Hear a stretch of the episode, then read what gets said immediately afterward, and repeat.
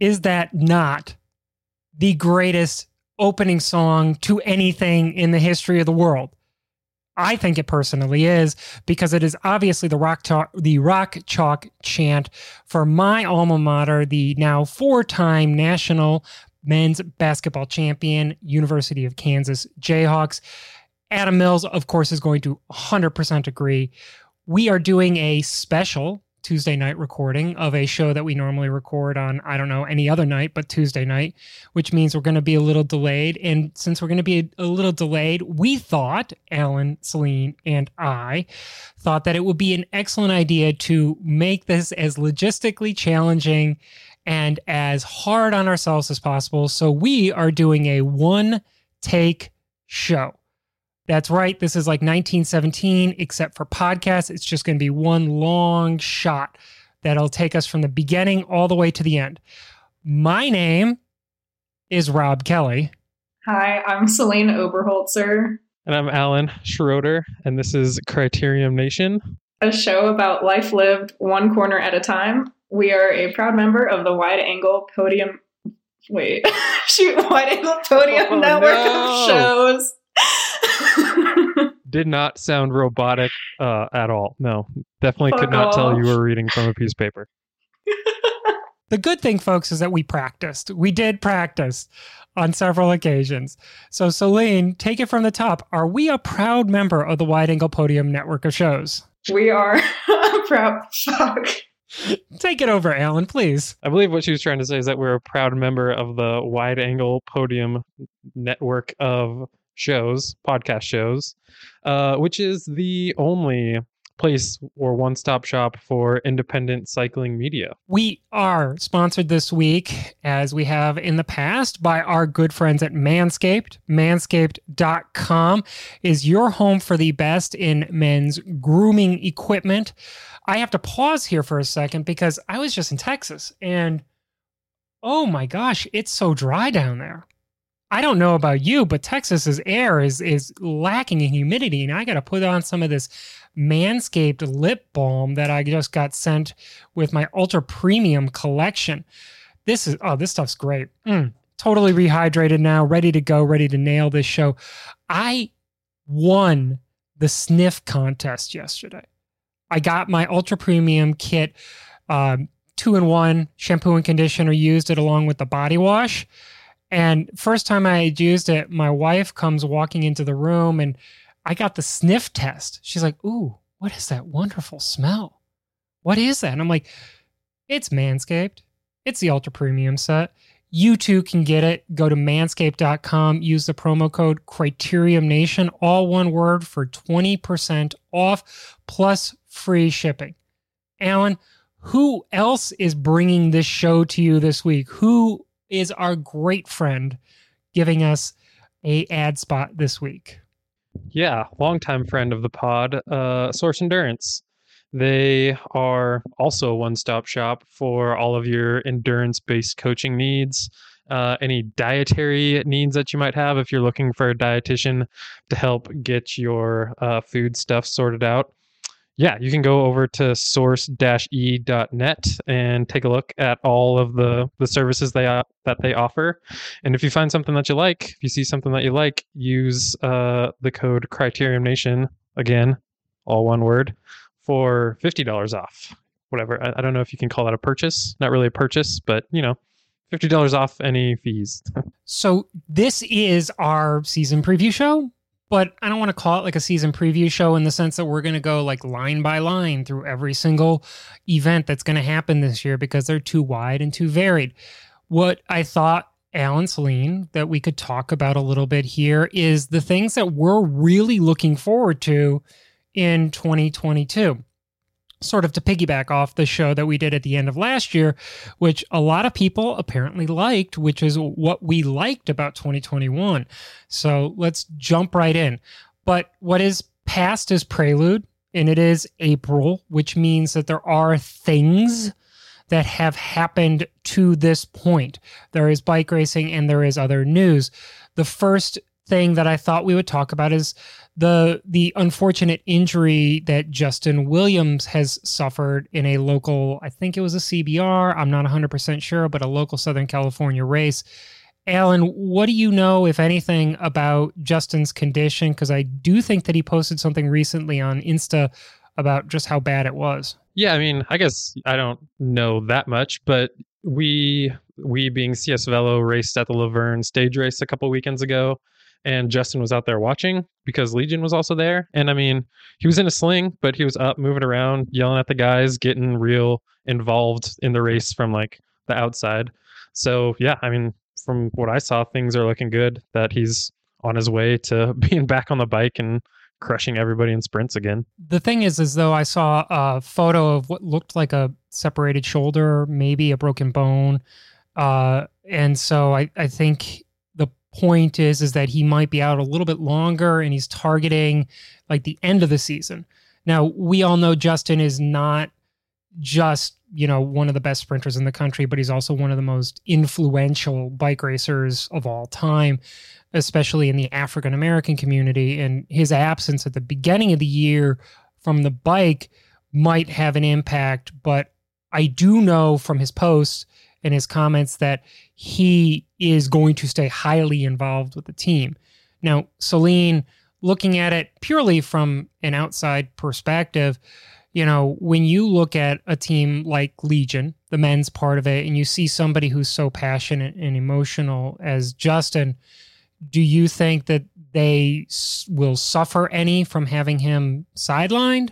Or do you think that other guys on the team are going to jump in and fill that physical role, and he's going to be the spiritual guy? Uh, I mean, I kind of think you answered your own question, and I would choose the latter option, that there are other guys who are just as capable, who will take up the reins, and he'll still be very involved, as you said. So I don't think that it will be too much of a shift in dynamic. Two big races, or three big races actually, have already happened, or three big race weekends have already happened. Two of them in Arizona, where you are now, Celine, while you have migrated north a bit from Tucson to the Flagstaff region. You know, we had Valley of the Sun, which is traditionally like, you know, Valentine's Day weekend, and also the Tucson Bicycle Classic. Celine, I think you were there for one, and Alan was there for another. And then you go to Laverne, which is the former San Dimas race. You know, stage racing is back. How excited are you, Celine, and the women on Roxo, to have stage racing, like legit stage racing, back in the United States? I mean, we're incredibly hyped. Uh, one of the reasons that I joined Roxo is because um, our goals reach beyond the crit scene. Like, we all, or I guess I would say most of us, love crits, um, but we definitely have ambitions in terms of road racing, and eventually maybe even in Europe. So having stage racing in the U S to get dialed as a team and as individuals is really exciting.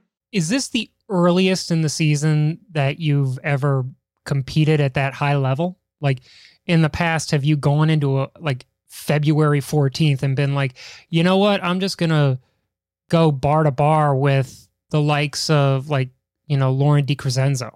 Um, well, coming from the Austin, Texas area, I'm going to say no. I have had done like a competitive gravel race on January first once. So it just, um, yeah, it's pretty, pretty standard business for me personally. What about you, Alan, coming from Boise, going down to the Tucson Bicycle Classic and, you know, showing up there with the rest of the guys from C S Velo in your brand new L E L kit? What was that like? Oh, well, we didn't have our new kit for Tucson Bicycle Classic, but L E L did come through for us and send us some of their like factory team kit. So we were still sponsor correct.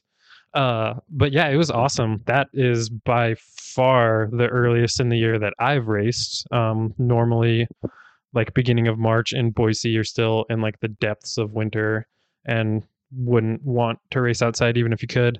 Uh, so yeah, it was great to get down there, like meet some of the new guys on the team. We added three new guys this year. Um, and then just have the whole group, like start racing together and I guess learning about each other and like kind of our tendencies and coming together as a team. So yeah, it was an excellent start to the year. Were you able to understand your south of the equator teammate Xander? Or was there ling- was language a barrier? It's uh, no, language was definitely a barrier. Well, not language, but uh, accent was a barrier there. Like there's on more than one occasion, you'd be riding next to him and he would say something and I would ask him what, and then he would say it again. And then I would just nod and like kind of move on and ride away. But at least for that weekend, he was kind of our, our team leader. He was third in the, the opening stage in the time trial. So there was definitely a lot of like telling him that he needed to like yell louder or speak slower. So I knew like what he wanted me to do when I was riding in front of him. But, uh, you know, I think it's one of those things, the more you listen to him, the more you hear it, like the more used to it you get and all like the slang that he uses. Do you think that anybody can beat Zach Gregg in a time trial? The guy destroyed Tucson Bicycle Classic. He destroyed Valley of the Sun. When it comes down to going straight in an arrow position, is he beatable? Man, that's a good question. Like he does seem to be just like the ideal time trial guy. Like he's just super, he's, well, not, it sounds a little rough. He's very compact. Like he's super duper arrow when he's on his T T bike uh, and just makes like the most ridiculous amount of power. But, you know, I mean, everybody's beatable on the right day and on the right course. So come Knoxville, it'll be interesting. I mean, obviously we get some World Tour guys that come back, but definitely I'm curious to see sort of what Corey Lockwood can do this year. Um, it seems like he's found a good place out there in, in Kansas right now, or Kentucky, whichever one it is, uh, and is super motivated and um, has been training a lot and is historically also an amateur champion. So Uh, if someone can, it would be cool to to see those two battle it out. So I was in North Carolina and we were doing the Project Echelon team camp, and it was a great time. Just an incredible time getting to meet and learn more about those guys and what they've got going on. But on Saturday night of the first weekend of the team camp, because it lasted eight days, which I now saying this realize my eyes were bigger than my stomach as far as my physical capacity to handle eight days of getting my butt kicked by uh, Tyler Stites and, you know, Ethan Crane and some of the other guys who are just like out of this world strong. I mean, it's hard to ride with Stephen Vogel because he goes downhill so fast that you can't, you, you can't recover. You pray for the road to go uphill because then at least gravity would kind of be on your side. But like at four hundred watts going downhill, you just can't keep up with them. But that Saturday night, we as a team were collectively sitting around this giant projector watching Claver Martinez's GoPro feed from the Birmingham Hammerfest. And um, sad to say, I think that he uses T-Mobile, and T-Mobile didn't have the best coverage in Birmingham, so it was a little choppy, but it was the best thing that we had going that night because it was live in-race coverage of what was clearly the coldest bike race that I've ever seen. I think the wind chill was something like fourteen degrees Fahrenheit. It was just obnoxious. Like Chad Andrews came to the Project Echelon Grand Fondo on the, the following weekend, and he said that that was the third coldest race that he'd ever been a part of. And the Hartford, Connecticut Cross Nationals was like one of the other ones that falls into that category. And I think that was just a straight up blizzard. So, you know, Birmingham has served as kind of the preseason race for the former U S A Crits. It still serves as kind of an important event for us this year, as like it was the first time that Best Buddies, for example, got together with Legion because they're from two opposite sides of the coast. And some of the other big teams like Automatic were there as well. You know, we didn't get to see the full score of what happened. But I think what we can say effectively is Celine on the women's side is the Legion of Los Angeles women's team the best preseason crit racing team in the on the women's side? Yeah, I don't think you would have even needed to have Birmingham happen to make that conclusion. Um, but especially if their team is about half of the peloton, I would say they're even more uh, of a threat then. I don't know how long it took for them to establish dominance, but I'm pretty confident that it was within the first lap or two. On the men's side, we have a new look Best Buddies. Their kit is a different color of green, which is incredible. And they've got a large number of great guys. And we've also got the Miami Blazers, which are a new product this year, that they were involved in the race. And they've got some really good guys, including, you know, Connor Saley, the former ButcherBox standout who is now on Miami Blazers. And, you know, Dante Young is in there, and uh, Claver Martinez, formerly of Rocklands, also in there. So, you know, we're looking at a really great competition. We're looking at a lot of good people. And, you know, Justin Williams comes away with the win at that particular race, but it was not easy. You know, the photo of him over the Best Buddies rider in second place was a bike throw. You know, we know Justin typically came into the season a little bit slower than some of his competitors would, but this looks like it's going to be a really exciting year on the men's side. What do you think, Alan? Yeah, most definitely. Um, like you said, everybody or Best Buddies added a bunch of strong guys to their roster. The Blazers have a bunch of really strong guys, having raced them, what, a couple weekends ago now, can definitely tell you that they're on fire. I mean, Legion obviously is as good as they've ever been. Everybody just like has either added talent to their roster, or everyone has clearly been like real motivated over the winter time and is super excited to get after it this year. So I think every, like, if you're able to win a race this year, like, you earned that, and it's going to be like, or I don't know, you're going to feel really great about being able to come away with a win, because you will have to have been the best guy on that day. Um, Yeah, so it's going to be an interesting season. I'm looking forward to it. And one of the reasons why is because of the American Criterium Cup. It's a new name. Um, there are some brand new details that have come out about this ten race series that was hinted at, talked about, launched a little bit, press released a touch over the course of the winter. But now it looks like it's got a name. It's got a, a cool kind of looking jersey, you know, a leader's jersey that's got a little bit of an ombre to it, you know, a little red, purplish fade sort of thing going on. That's kind of different than any of the teams that are a part of it. At least it's not like the S D Works and everybody else using that same color combination in the World Tour thing. But um, they've got a website, which, you know, popped up along with an Instagram feed. The website is American Crit Cup dot com. The Instagram is the same. You know, it's starting to be populated with more information, but looking at the races, Alan, Celine, of the ten races that are a part of this one, which ones are you personally thinking about going to? I mean, I can guarantee you that I'll be at the Boise, Salt Lake, and Littleton stops, just because, well, I mean, Boise's home race, Salt Lake is right next door. Um, but yeah, I mean, Tulsa Tough obviously is always a favorite. I think Harlem would be a lot of fun to do.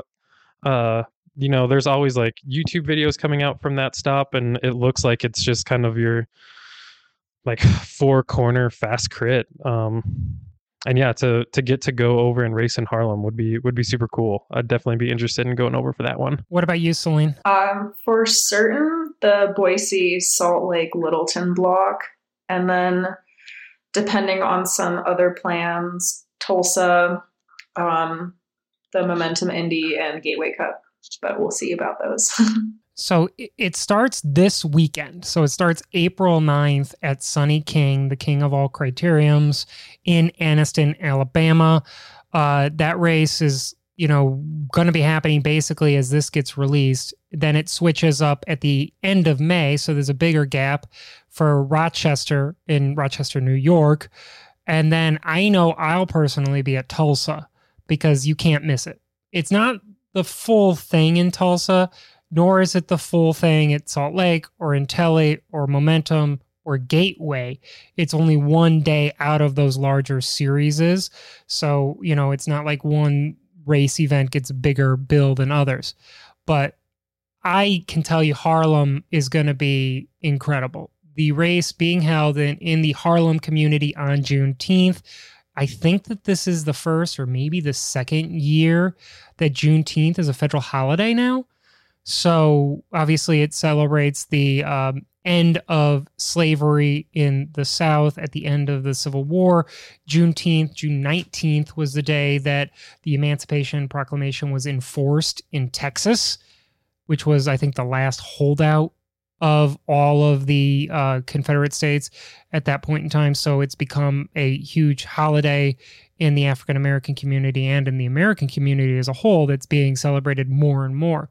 And to have that race in Harlem run by the people from Unity, which are the folks who've run Harlem for a long time, has to have some serious emotional value to it. I, I know that when I was there in twenty nineteen, the crowd at Harlem embraced Legion when Justin and Corey, you know, did what they do so well, which is dominate. I mean, they were literally hoisted on shoulders and carried around the block. It is an incredible race, and I'm glad that it's going to be a part of this. You know, I don't know, despite the fact that these races have been around for a while, much about Boise and Salt Lake or much about Littleton. The great thing about the American Crit Cup is that it promises an outside live stream of all of the races. So that's kind of just one of the big things. And it looks like just clicking on it right now that the live stream for Sonny King is just waiting to start. And that's been one of the big promises that we've had. And I think, you know, Celine, you've probably eloquently stated it much more so than I do, the value to the teams, to the events, to the riders of having that visibility, that live stream. I mean, it's what we clamored for. We watched a T-Mobile buffered, you know, feed from Clever Martinez's GoPro at, at Birmingham. So, like, are you looking forward to being back on the big screen? I mean, absolutely. I think without the sport being televised, it's impossible to gain traction from fans and spectators and uh, new riders and keep the sport growing. Like, it's probably the most fundamental aspect of it all. So it is pretty exciting that there will be televised racing, hopefully in good quality and accessible to all very easily. Alan, you... We're going to deviate here just ever so slightly from talking about the American Crit Cup to talking about something that I think is near and dear to all of our hearts. So last night, Alan, you were one of a select group of everybody who could possibly want to be a part of this, who got to watch live, live, the first running of episode two of Michael Bodenheimer's epic documentary, Hot Lap Summer. Does that make you want to race? Dude, yeah, I was just sitting here like waiting for my chance to bring that up. Uh, yeah, shameless plug for Bodie and his Hot Lap Summer, Summers, Hot Lap Summer uh, series. Episode two was of Tulsa Tough, and it was so good. It was so good. Um, I was exactly thinking, like watching it, how much it made me want to go back to Tulsa. Uh, reminded of how just like fucking hot it was, and like despite that wanting to go back and race. Just like he really does a great job because he uses a lot of uh, GoPro footage from the guys guys's bikes, um so being in the group and just like wanting to be back in that and in like the chaos and the intensity of those races, um just yeah made it made me at least super excited to get back there. It was so good. Yeah, I was uh, really excited about the cameos that were in the background of a lot of these. I definitely saw one or two C S Velo riders in those cameos. Oh, yeah. You know, that was epic. Yeah. And from like just like a pure like video editing standpoint, he did an amazing job. Like some of his transitions were just like way above like his pay grade in a good way. Like they were genuinely like cinema quality, but he's just doing this as like a passion project. Like, it was one of the most impressive things that I've I've watched this year. Okay, so let's dig into some of the things that we know about the American Criterium Cup that doesn't have anything to do with the calendar, because the calendar is available. You can look at it. You can mark all those dates. You can uh, put together a big spreadsheet about how much it's going to cost to drive from point A to point B, or to fly, or for a hotel in Chicago, whatever. You know, I've done all that math because I'm I'm I'm in, I'm game. There is a tab for teams, but that tab just leads you to the U S A Cycling Domestic Elite Teams list as opposed to anything else. Um, interesting point. When I went to click on the Domestic Elite Teams Uh, list, you know, there are still some new teams that are pending, uh, you know, safe sport background checks, things of that nature. One of the teams that I saw that's pending on the women's side is C W A Racing, presented by Goldman Sachs E T Fs. That, of course, is the Flamingo Racing team, which I do recall posting something on the Instagram for the uh, the podcast asking if it was worth their time to become a domestic elite team this year. Clearly somebody provided them with the, uh, you know, with the impetus or encouragement to do it, because they, they've become one. And the list of, of domestic elite teams has grown dramatically this year, it, to the fact that, like, I don't know where some of these people, like, are from anymore. Like, Cheney Windows and Doors, who are you? I want to know more about you. Empire Cycling, E M P Y R Cycling. I'm wondering if that's a New York thing that's related to Miami Blazers and Legion. Who knows? Seems like it, but whatever. So, okay, going back to the about. So when I initially started putting together the outline with you guys for the show, the only thing we knew about this series, the only rule that we knew about this series, was that teams were limited to six racers per race. That was literally the only rule that was publicized. This week, it looks like a ton of additional rules were publicized, and we now have, you know, the interesting scoring system. We've got mid or sprint point, you know, calculations. We've got, you know, a prize purse breakdown. So we've got it all. So Celine, where do you want to start? Do you want to start with, you know, how the money is broken down? Do you want to start with how the final, you know, tallying of points are done for each race and with each finish? What what do you think is going to be the most interesting for people? I mean, I kind of feel like it's probably easiest for people to just look at the website and find out for themselves rather than us, like, rattle it off to them. But we can if you want to. Well, I think it I think it bears mentioning that, okay, you know, the big advertising point for this whole thing has been the one hundred thousand dollars prize purse. Right. That's what U S A Cycling said. That's what, you know, all the press releases have said and all the news stories that have been about it. You get down to it, there are four total competitions. Uh, and then there's, you know, the two genders. So there are eight competitions that that one hundred thousand dollars is being split among. So you start to think about that. Okay, where is this series prioritizing its one hundred thousand dollars, and who and, and what does that tell us? So, you know, there's a men's and women's elite competition, a men's and women's U twenty-three, a team competition, and then a sprint competition. You know, we love the green jersey, you know, for the Tour de France and all that, but, like, the sprint competition is obviously the one that comes after the overall and after the team. But uh, don't, don't like Peter Sagan this, please. I like, I can't handle that right now. But when you look at the team competition and the U twenty-three competition, they pale in comparison for depth and also total dollar numbers. Team and U twenty-three are just the top three places. When you look at the overall, it's top twenty-five. And the winner takes home ten thousand dollars, men and women. You know, when we look at this compared to U S A Crits, for example, which had a big emphasis on team competition.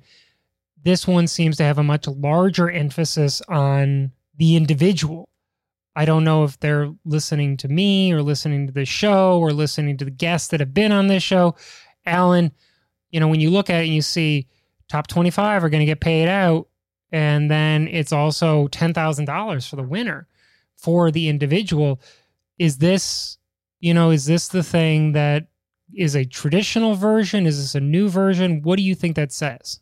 I guess I don't know if it's traditional or new. I think it's clearly different than what we've been operating with on the U S A Crits front for the last few years. Um, you know, given that this is still a team sport, it's interesting to me that they put like such a big focus on the individual. I suppose, you know, it's it's nice to see that oh, the winner is going to get ten grand and that they go twenty-five deep. I think that is like heading in the right direction for, for the sport and is going to, I don't know, make kind of more interesting storylines perhaps. Well, let me ask you this. If you look at the way it's scored, so U S A Crits, you know, if you showed up at U S A Crits, you got fifty or sixty points. Like literally just put your foot on the start line, you got fifty or sixty points. You got ten points for finishing. I've I always had a problem with that, you know, like, oh, you're just there. You get sixty points. It's an attendance competition. If you look at the scoring here, it's only the top twenty people, you know, are scored anything above five points. All finishers behind twentieth place get five points. That's it. If a racer is pooled, they are not considered a finisher. Yeah, I mean, that's really interesting. Um, going that far into the breakdown, like, that shows that they really kind of don't give too much of a care on the, the team competition front, and that they really are just trying to to focus in on individuals. Um, I think that's going to make it a lot more difficult on people to be consistent over ten rounds and always finishing in the top the top twenty. You know, like, if you want to be competitive for that overall, you're really going to have to make a point to be going. Well, I might just take that back. Like, does it only scoring twenty to twenty-five deep actually kind of take some pressure off from people needing to go to all ten rounds? Like, are you able to skip a couple rounds and still be okay?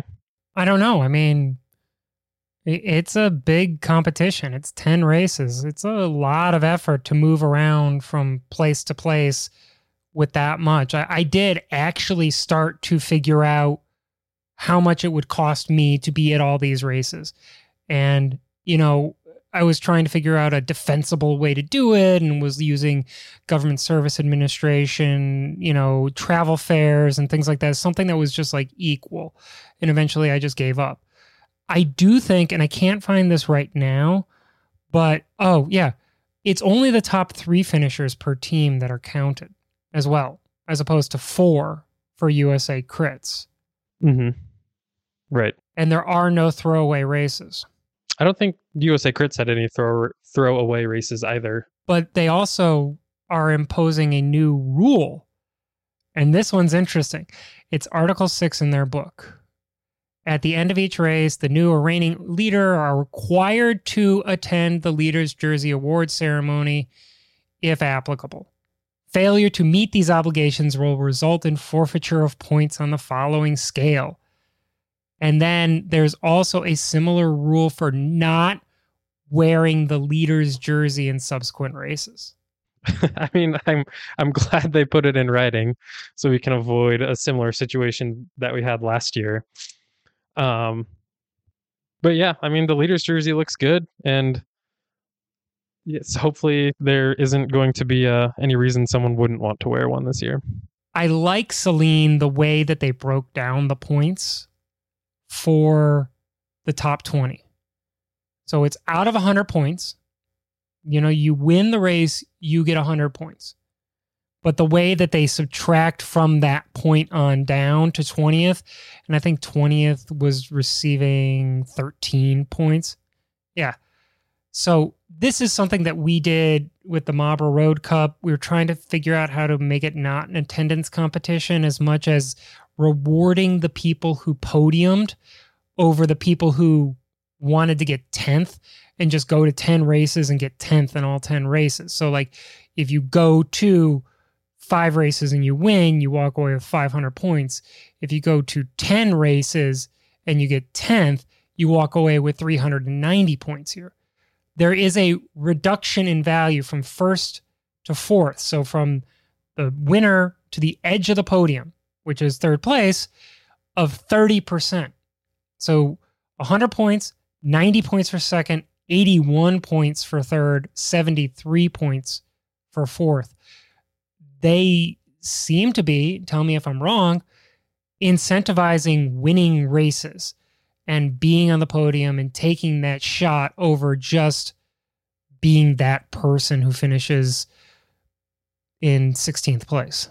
I mean, yeah, I feel like that's um, that's a good thing. Like the whole just lining up to get points is also can be a little bit detrimental. Like if you're sick and you decide to line up just to get the points from lining up, and then you're someone like me who can't stop once they start and put themselves in a hole, um, and making it a bit more competitive for the pointy end, um, for that top step is, I would say, always a good thing. Um, but in terms of the payout, having a big emphasis on the individual is an interesting choice, seeing that most teams will ask for that to be distributed throughout the riders anyway.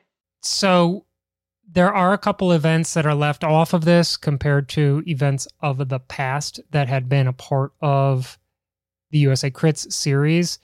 And in no way, shape, or form do I want to even get remotely accused or convinced that we are, uh, you know, comparing this or saying that this is like a holdover for U S A Crits or it is a successor of the, it's not. This is just a totally new thing, you know. You don't have events that are like Westchester, Winston-Salem, El Paso, the Speed Week things like uh, the um, Athens or Spartanburg. Those are not a part of it, but they are still going to happen this year. This is the first normal crit season since twenty nineteen. So, you know, what is it that we can expect people and teams to do this year? You know, C S Velo, Roxo, what, you know, are they going, are your guys' plans to go all in on the American Crit Cup, or are you going to do like an a la carte and start ordering off the menu? You know, Celine, what are you guys talking about as far as, you know, the crit opportunities this year? Uh, I guess I want to preface by saying that I think the American Crit Cup is a very cool idea, and just based on their rule book, it seems like it is produced in collaboration with racers and it's for the racers. So I think that's um, really positive.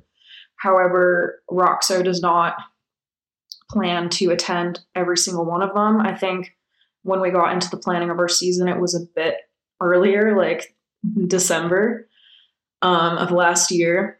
And just a lot of the uncertainty surrounding American Crit Cup, we weren't entirely convinced that it would be at the stage that it is right now. Um, and in terms of logistics and expenses for a fairly new team, it is too much of an undertaking to attend all of these races, um, just in really random parts of the country. So we'll be doing the a la carte option and uh, yeah, cherry picking the ones that we think are best suited for us and make the most sense logistically. What about the men in pink?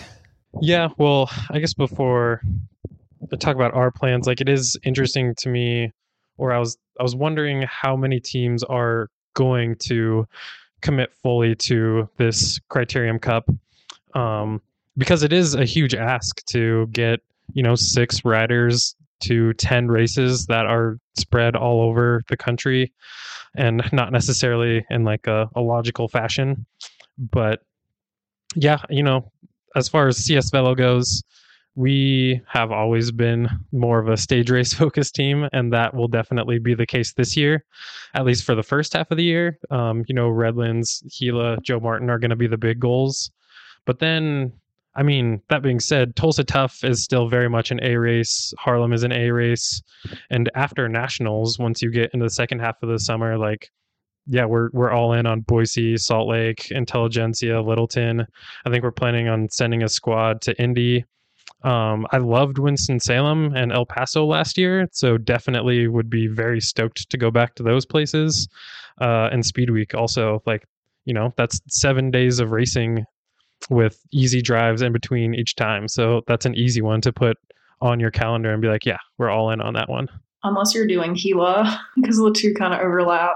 Oh, yeah, I guess with Speed Week they do. That's true. Yeah, it's like the timeline is way different from last year, so it's all kind of weird.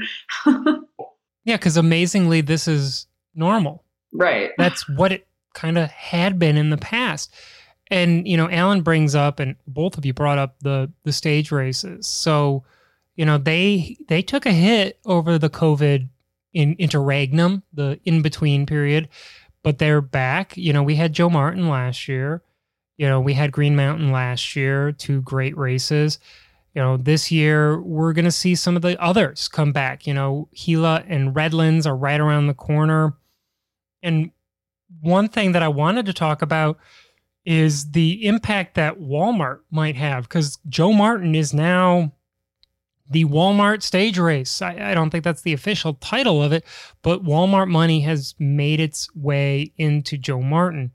And I want to see if you guys think that this is as positive a development as it's it's being sold by the folks at, at Joe Martin, to have this non-endemic sponsor coming in and saying, yes, we want to promote stage racing in the United States. I mean, I don't think Walmart needs to sponsor a stage race. So the fact that of all things that they can do with their money, they're supporting bike racing, I'm all for it. I don't have any complaints about that. Yeah, I mean, t- hopefully it gets other companies like motivated to do the same thing, and we can see more stage races like come into being and even, you know, like thrive in America. Uh, I think there's definitely the interest in it as far as like teams and racers are concerned. Um, so if Walmart coming in and dumping a bunch of money into it, and hopefully that's kind of on the like live stream front, so we can again like get more people just watching the races, then that's only going to be a good thing for us. And, you know, looking at what they did with the uh, World Cup for cyclocross last year, and then the World Championships in January this year, I mean, it looked like they did an awesome job with that. So I expect that it's only going to improve Joe Martin as a race. And yeah, I'm excited to be there and or get to be there this year and like see exactly what sorts of, I guess, influence they have on the race. Yeah, because I know Boeing is a big sponsor for Armed Forces Cycling Classic. You know, I'm I'm trying to think of like other like regional superhero companies that have that outsized. I mean, it's hard to have as outsized a uh, impact on a region as Walmart or the Walton Company does, you know, on Northwest Arkansas.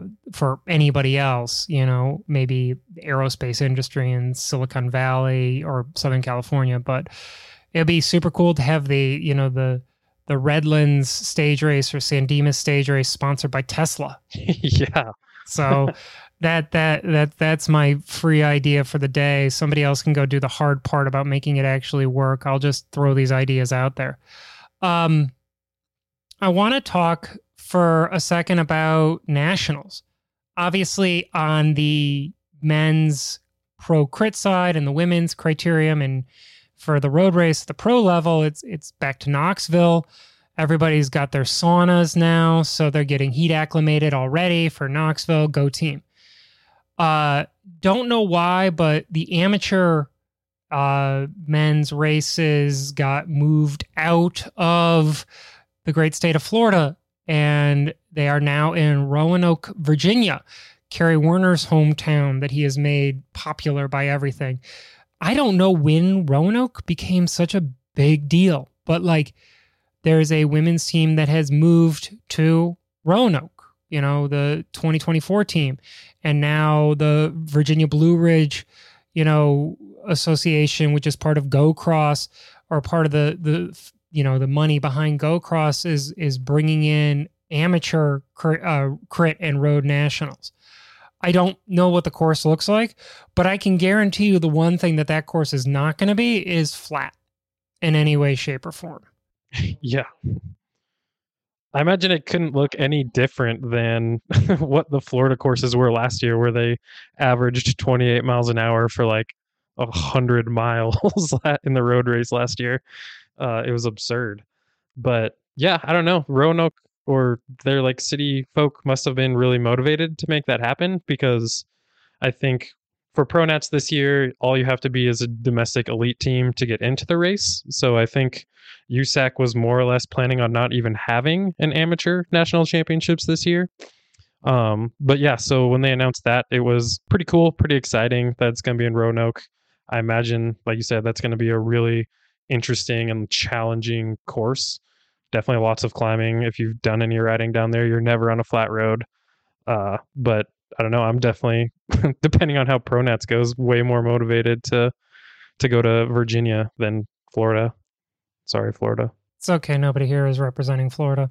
Um, I want to end today, instead of like doing a detailed deep dive into the, you know, nitty gritty of some things, I- I'm just going to steal ideas from the Slow Ride podcast, because why not? They love to gamify things. So I thought we would gamify the heck out of some predictions for twenty twenty-two.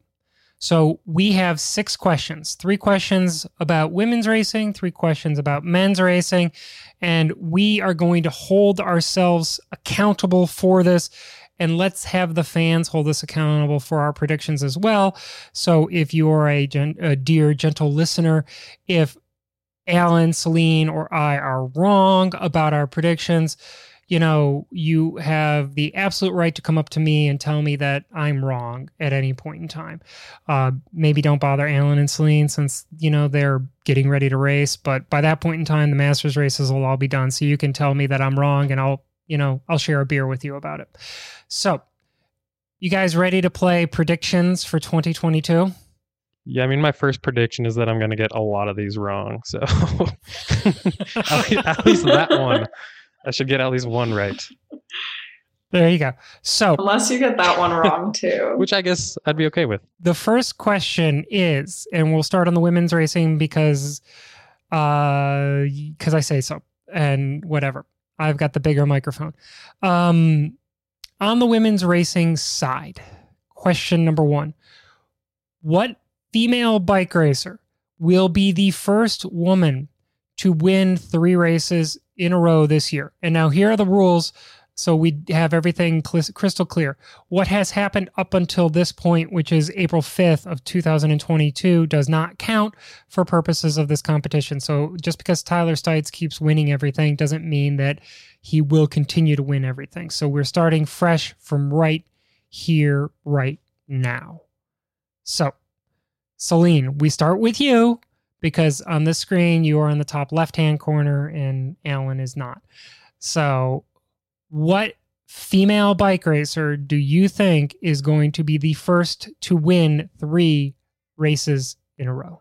Oh boy. Um, well, I feel like there are a few obvious choices, but I'm going to go with, I know you said the, the past few races don't matter, but I do think they do indicate a certain early season form. So I'm going to go with Maggie Coles-Lister, because she has been on fire and she has her juggling down pat, so I think she's she's ready. Alan, who is your guess? Uh, I mean, the juggling's looking okay, but it does still need some work. So with that, I'm going to take the easy choice and go with uh, Skylar Schneider. I'm going to go a little bit on the outside here, because why not? I'm going with Emily Ehrlich. Does already have a win. Overall win, anyway. So we'll see. She likes to get away and she likes to be sneaky, and sometimes that works. I don't know. I may have just jinxed myself, because it's hard to be sneaky three times in a row, but whatever. So, question number two, Alan, we're going to start with you. We'll just go around the circle so that everybody gets to be first and everybody gets to be last. Uh, what men's team will be the first to sweep two races in a row. Obviously, it happened a lot last year. It's already happened this year. But, Alan, who do you think is going to be the first men's team to sweep two weekends in a row in American bike racing? Oh, heck. I mean, I don't necessarily want to just pick Legion for everything, but, I mean, they're still just so good, man. Uh, so good, so fast. So I am going to go. I think when it comes to sweeping podiums, it's going to it's gonna be Legion. Okay. I am going to go with the guys who I spent the week with in Winston-Salem, Project Echelon. They've already swept the podium twice this year, back-to-back weekends, Tucson Bicycle Classic and Valley of the Sun. So I think they're going to do it again. I just don't know when, but I'm thinking it's going to be the first pers- the first team to do it this year. Celine, your your choice. Wait a minute, wait, wait, wait, wait, hang on a sec. What race at T B C did they sweep the podium on? Uh, the G C? No, no. Xander was third. No? Uh-uh, our guy. We got oh, a guy wow. on that podium. Let's go. So do you want to Oh rethink? My God, holding me to the fire. Here? Fact checks already. No, I'm staying with it. I'm staying with the Project Echelon, guys. Um, are we considering Redlands and Gila the first two races of the year? Absolutely. I'm going to go with Project Echelon. Ooh, ooh, damn. Okay, so this means for question number three, I will be the first person to go. Question number three, what women's team will spend the most time off the front at Pro Crit Championships? I think long distance breakaway, Skylar Schneider. Legion of Los Angeles. So therefore, it is Legion of Los Angeles winning that competition. Le- uh, Celine, what's your pick? I'm going to go with Lauren DiCrescenzo of Cinch. Same thing, long distance breakaway. We said we said crit championships, yeah? Not road race? I mean, I'm going to... Oh, wait. Nope, you already picked. I, nope. Okay, I thought this was road.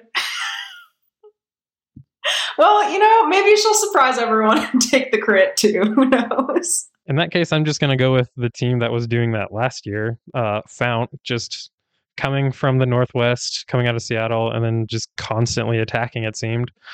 Um, that seems to be their M O. Can't imagine they're going to try anything else this year. Okay, so Celine, you're going to go first for this round. And the question is also Pro Crit Championship related. The first man to come out of three corners to go in the lead. We all know, because we listened to Emma White's version of the podcast, we listened to Travis McCabe, we listened to all the recaps, we've listened to everybody talk about it. Three corners to go is the place to attack. That means that if you are the first person out of that corner, you're likely going to win. So who is the first guy out of that corner on the final lap? um, We're going to go with Chris Tolley. Tolley always. Love it. Love it. Who do you think it's going to be, Alan? Uh, seeing as how we're we're banking on people like keeping us accountable on this one, I'm going to go with uh, myself as a lead out for Andrew being the first guy through that turn, and then I'm immediately going to pull off and let him go. But uh, yeah, that's my goal. Ooh, Andrew Janot, that's a good one. That is a good one. That's a real good one. Uh, so that leaves it to me, and I'm I am torn on this one. Part of me wants Scott McGill to come back and finish what he had started and what I thought he was going to do, but, you know, I'm not sure that's in the cards for him and for the team. So uh, best wishes going there, not going to happen. I think the man who changed everything, the man who changed nothing himself, Danny Estevez from Best Buddies, is going to be the guy. That's a good pick. Yeah. Okay, Alan, you go first in this fifth question. The woman who wins the overall at Tulsa. The overall at Tulsa. I mean, we can I pick Skylar Schneider twice? You, it's not like it's a hard question. I mean, yeah, she, she won she the overall last good. year, didn't she? Yeah. Yes. Um. Well, really, I'm trying to think of if there is like, there's a lot of people that are going to be competitive there, but man, I don't know. Again, so good, so fast, makes it look so easy. Yeah, I'll stick with Skylar on this one. This is going to be a hard one because my choice is Kendall Ryan. Oh, her teammate, crazy. The U S National Criterium Champion. Celine, what's your choice here?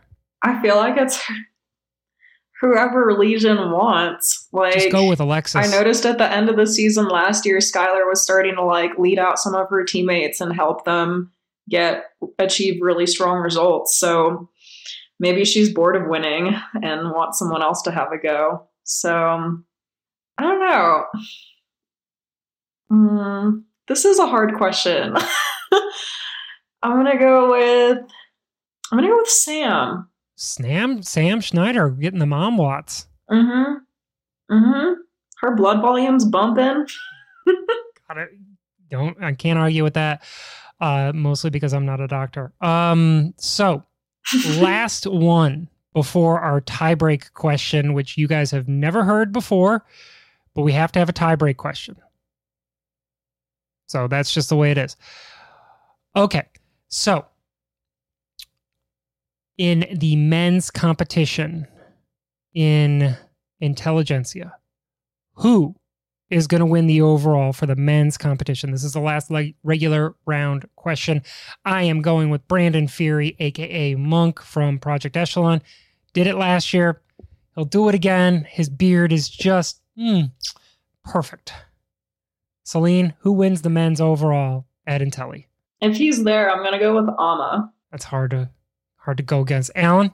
That is hard to go against. Uh, I think Clever is going to gonna wrap that one up. He is super strong right now. Sprint's looking good. And I mean, he, yeah, he's a technician in, in the bunch. He is always in the right place at the right time. Okay. Here is the super secret, never been before revealed tiebreak question. In the season-long competition between the greatest rivals in bike racing in the United States, who comes out ahead? By how and by how much?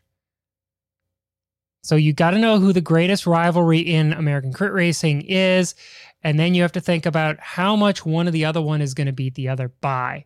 So head to head, plus or minus one race, two races, three races. Rob Kelly versus Frank Cundiff. I love this one. Who comes out ahead in this competition by how much? How much? Oh boy! I'm gonna. I, I'm going to go last here. So, you know, Celine, you go first. Frank or Rob? And by how many races? I feel like this is rigged. I want to give it to Frank because he's living in Tucson and riding lemon like every day. I'm going to say by two races. Fair. Alan? Can we get a hint on how many races uh, you plan on being head-to-head? Let's say at least five races. At least five. Okay, well, hmm. I don't think, you know, he might be riding lemon every day, but I don't really know how much that helps you in crits. So I'm going to go with Rob and his specialized, uh, his burgundy, not red, specialized with eight oh eights. Those, that, that it's going to be hard to beat. Um. Also, I'm also going to say by two races, though. I think you'll have two races on him. Can I pick myself? I feel like that's too egotistical. Does Frank listen to this? All the time. He's probably listening right now uh, as we record it.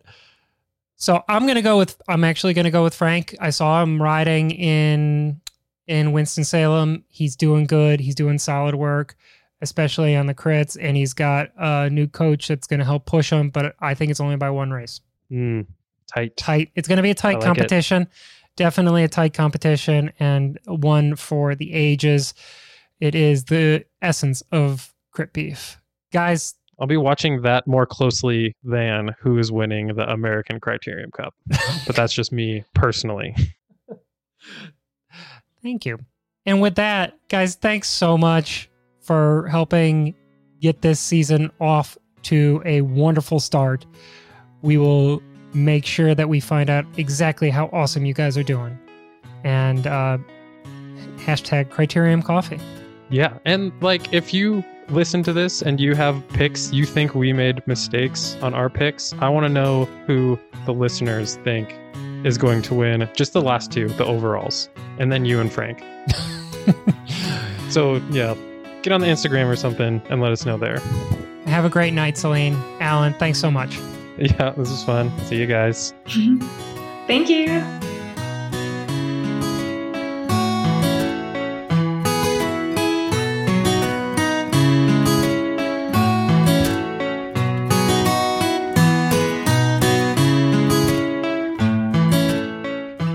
Thank you for listening to another episode of the show. We are a proud part of the Wide Angle Podium Network of shows, the internet's only collection of top-tier independent cycling content. Today's episode was written and produced by all three of us and edited by me, Rob Kelly. Just to give you a little bit of background, we actually uh, gave out our winners for the Belgian Waffle Ride, Source Endurance, Criterion Nation, Criterium, and Waffle Contest. The men's winner, Jeremy Spafford from the great state of Georgia. And the women's winner was Grace Williams from Indiana.